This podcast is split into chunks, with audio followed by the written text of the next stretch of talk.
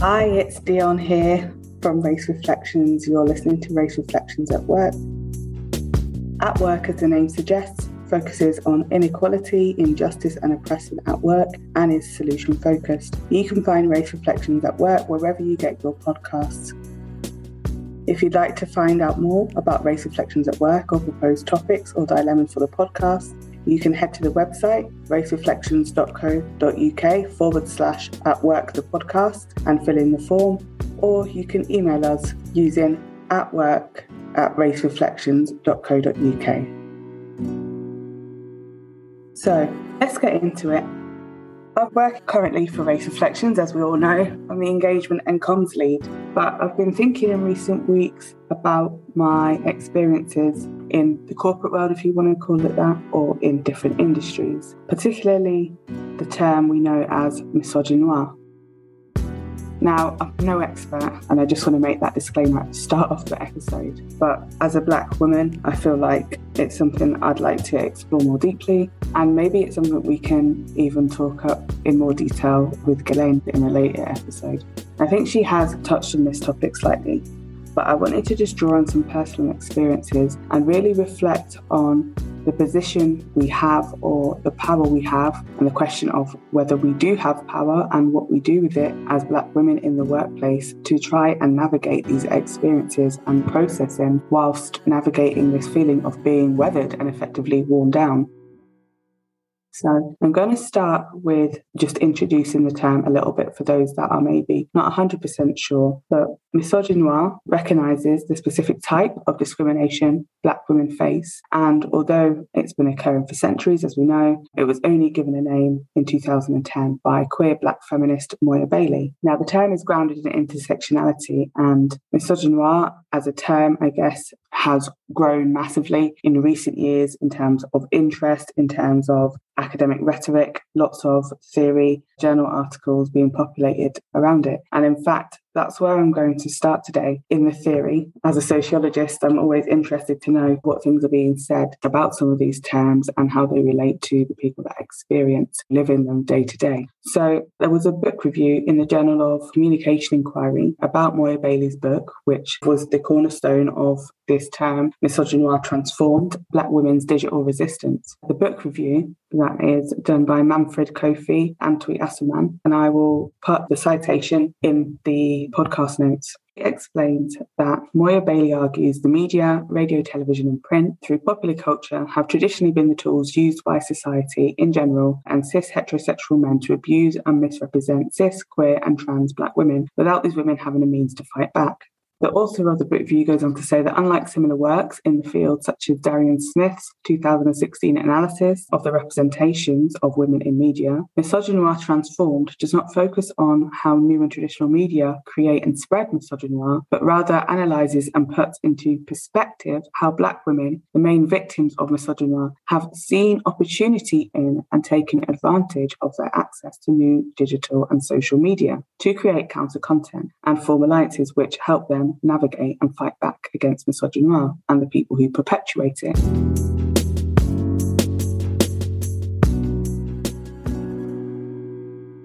Now, I don't disagree you know, we have our very own example in house with Guilaine Kinouani, who uses Twitter as a platform for advocacy for social change, for disruption. That is what we do here at Race Reflections. And it is very clear with influencers within the Black community that are coming up and using their platform for things such as challenging fat phobia and fat shaming, for misogynoir, for homophobia, challenging all of these things using social media as a platform. But my concern or my question question is how do Black women that are within, let's say, the corporate world or who are just simply not interested or not confident in utilizing social media and media platforms in general as a way to speak out? How do we navigate it whilst we're in what I would consider to be a traditional workplace? Now, I've worked in a number of public and private sector settings, and I do have to say that the majority of my experiences within those spaces has been predominantly positive, although there's still a lot of argument to say that white women can still be incredibly toxic within the workplace, especially if they are your managers or leaders. But I have felt that the relationship has been somewhat more proportionate when I've had a white female manager as opposed to a white male manager. The particular things that I've experienced, I think, are talked up very well in another article I was reading that basically explains in a recent LinkedIn survey, uh, Black women that were working for corporate were asked their experiences basically about being one of the few Black women or Black people in the room and some of the challenges they were facing navigating the corporate environment. And the statistics are quite big, although not shocking. The study found that 47% of Black women had experienced racial and gender bias at work. 12% had experienced loneliness and mental health issues. 29% had experienced challenges around recognition and salary increase.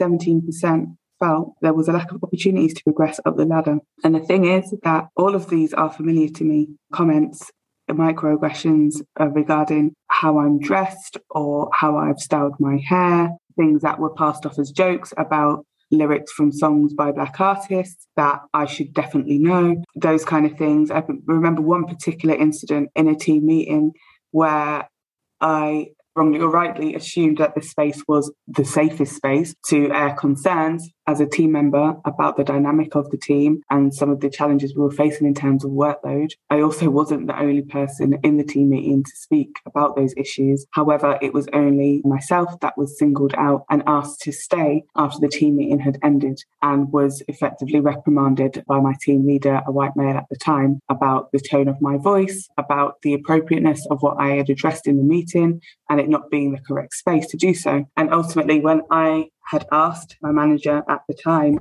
what the right space was, they simply told me that it was something that could be taken up if I basically asked for a personal one to one meeting. My question was, but it relates to the team. So surely the team have the right to be involved and understand a little bit more about what is going on and the challenges we're facing. Because if you have to explain it once, you're going to have to explain it 20 times then for everybody that's on the team. So would it not prove to be more beneficial to talk more widely in the group? Apparently not, was the outcome of that. And it was just one of many occasions where the power balance was reaffirmed, if that's how you'd like to term it, by the manager just kind of letting me know effectively the place or the position he felt I should take.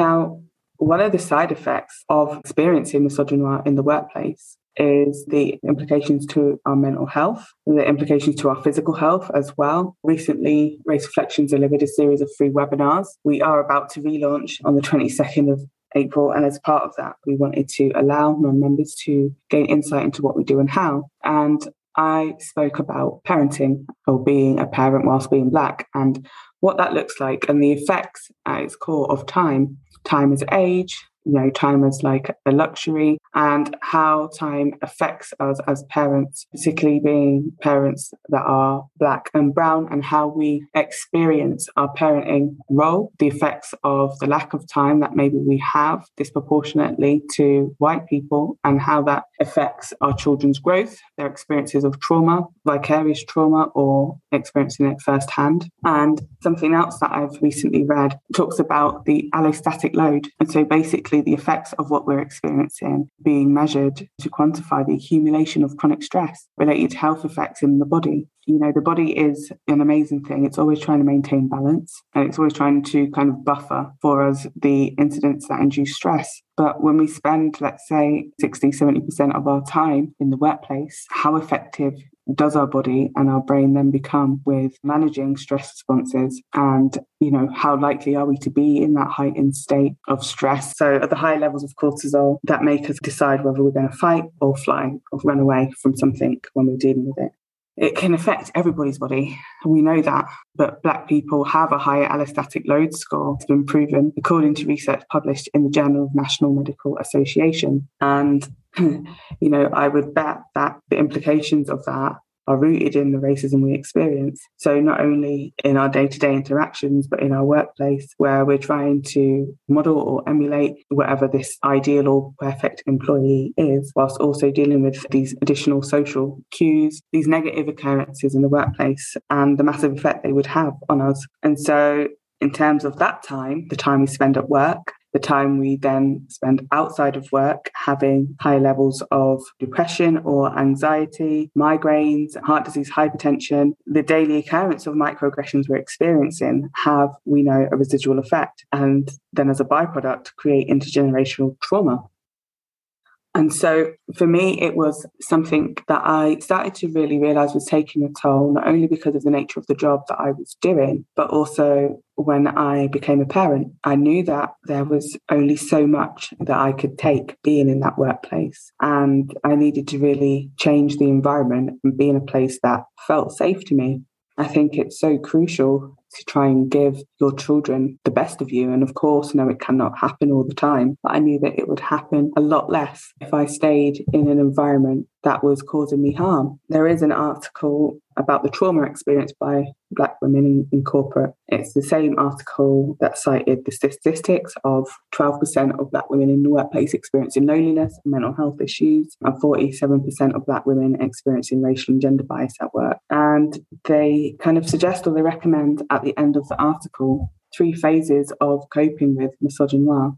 They talk about raising awareness and that the issues continue to exist and that we're constantly having to fight prejudice directed towards us. Anti racism education, which we know should explore misogynoir, and others need to listen more to the experiences of Black women. But I feel like, again, this is something that can ultimately cause harm.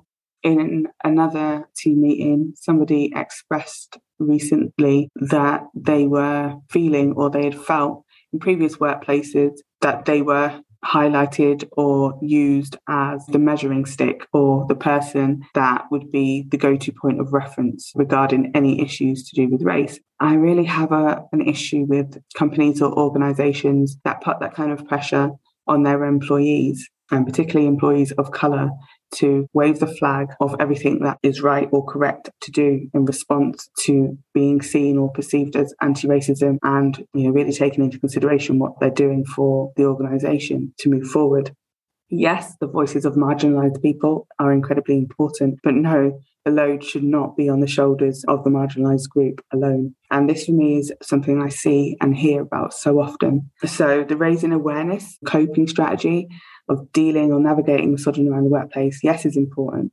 But this, for me, makes the point that it's even more crucial for organisations to look outwardly when seeking expertise, support, training, guidance around their equality and diversity missions so that the toll isn't bearing so heavily on people belonging to marginalised groups that are their employees.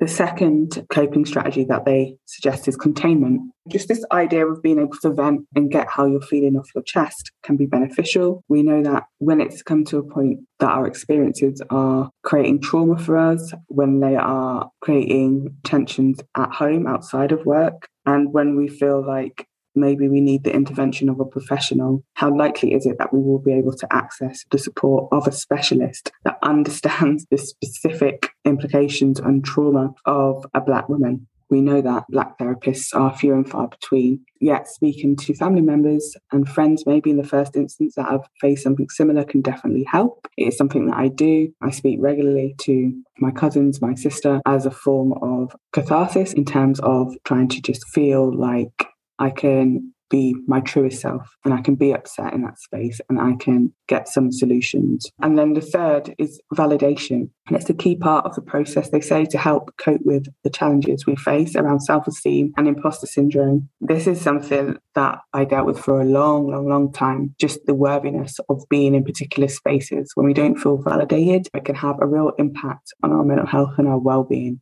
there's an increased risk that you find yourself less willing to trust those around you. And having your feelings validated by yourself or those close to you can help you reconnect. I absolutely agree with this point because joining Race Reflections for me was an absolute game changer. I had already embarked on a journey of self discovery where I had undertaken or invested in some work around confidence and well-being. I was already resilient, but somebody made the point to me the other day about resilience just being evidence of the amount of times you've had to bounce back from trauma, which I think is a very valid point. And so I don't feel like resilience is necessarily always a badge of honor to wear. There is definitely room for softness, which we are not always afforded as Black women. And I've definitely worked on over the last couple of years, allowing this softness to come through, but knowing that I'm doing it in the safety of a space that allows me to be authentic. I wonder how many women are going through these things in the UK. I wonder what the international differences are across Europe and then in the US. We know that a lot of things are proportionately more intense, worse, magnified in the US, but also that maybe they are more forward thinking in terms of the Black members of the community, Black academics that are speaking and more kind of recognized in these areas of challenging some of these stereotypes and these tropes that we face in the workplace. There is a big part to play for HR teams and managers because they first need to be aware of misogyny to begin with in order to try and address it and see how it plays out in the workplace. And it's often through these series of microaggressions, which can be much harder to recognize. I mentioned before things that were dressed up as harmless jokes, talking about hair or asking to touch it, and any kind of emotion being shown by a black woman in the workplace being automatically automatically counted as anger.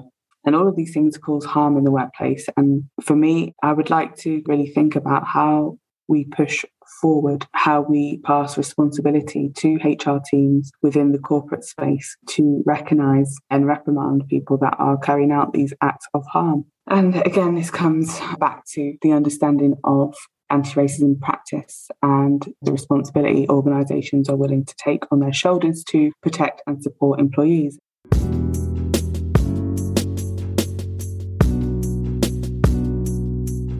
I really don't know what the answer is. The choice for me was to leave the corporate world and to build my own business. And to an extent, I feel like I have been afforded a lot of protection and safety in doing that mainly because I get to choose who I work with and who I engage with. But for those that maybe aren't in a position to go and work for themselves and are stuck very much in a system or a place that doesn't value them, doesn't recognize them, and continues to load them with the burden of navigating misogyny in the workplace. How do we survive? How do we move forward? How do we continue to get by? And when does it become enough of just getting by and actually wanting to live, you know, and radically cause disruption and change? And I feel like this is definitely something we can circle back to. I don't think it's going to be answered today, but it's definitely something I'm going to continue to think on and maybe circle back with a bit more of a conversation in detail with some of the members of the team.